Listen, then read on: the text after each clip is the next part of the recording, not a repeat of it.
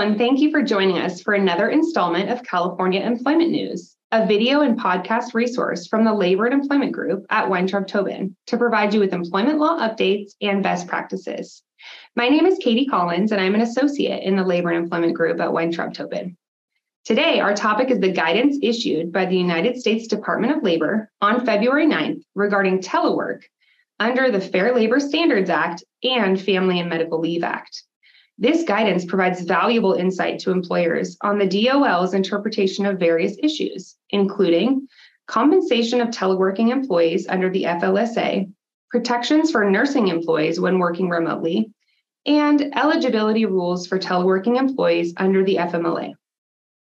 The purpose of the new guidance seems to be aimed at reminding employers that employees who telework remain covered by the protections of both the FLSA and the FMLA.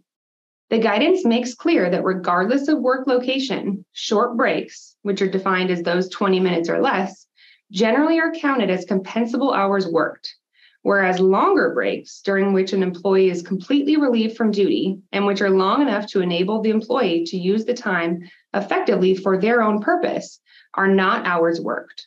An example of a longer break would be the teleworking employee who logs out from 3 p.m. to 4 p.m. to pick up their children from school and get them situated for the evening, but clocks back in to begin work at 4 p.m.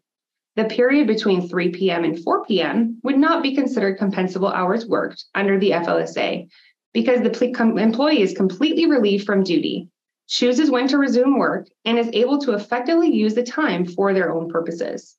The guidance reminds employers they must pay for all time they know or should know is being worked. This is particularly important for employers who allow teleworking employees to set their own schedules.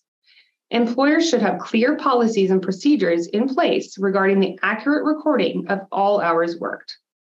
The guidance also reiterates the FLSA's requirement that employers provide covered employees reasonable break time for an employee to express breast milk for such employees nursing child for one year after the child's birth and provide a place other than a bathroom that is shielded from view and free from intrusion from coworkers and the public, which may be used by an employee to express breast milk.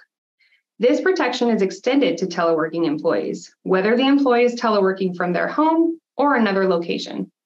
This means that regardless of where the employee is working, the employee must have a place to express breast milk that is shielded from view, meaning free from observation by any employer provided or required video system including a computer camera, security camera, or web conferencing platform when they are expressing breast milk, regardless of the location they are working from. As for the FMLA, the guidance notes that when an employee teleworks, their worksite for FMLA eligibility purposes is the office to which they report or from which their assignments are made. In other words, if 50 employees are employed within 75 miles from the employer's worksite, the location to which the employee reports or from which their assignments are made, the employee meets that FMLA eligibility requirement. California employers should remember that when updated in January of 2021, the California Family Rights Act, also known as the CFRA, removed the requirement that employees work within a 75 mile radius of each other to be covered by the CFRA. As such, the DOL's guidance is specific to those employers subject to the FMLA. As always, when implementing policies, California employers must ensure those policies comply with the federal law, but also with the generally more stringent California law. Well, that's it for today. You can continue to find installments of California employment news on our blog at www.thelelawblog.com or wherever you listen to your favorite podcasts. Thanks for joining. See you next time.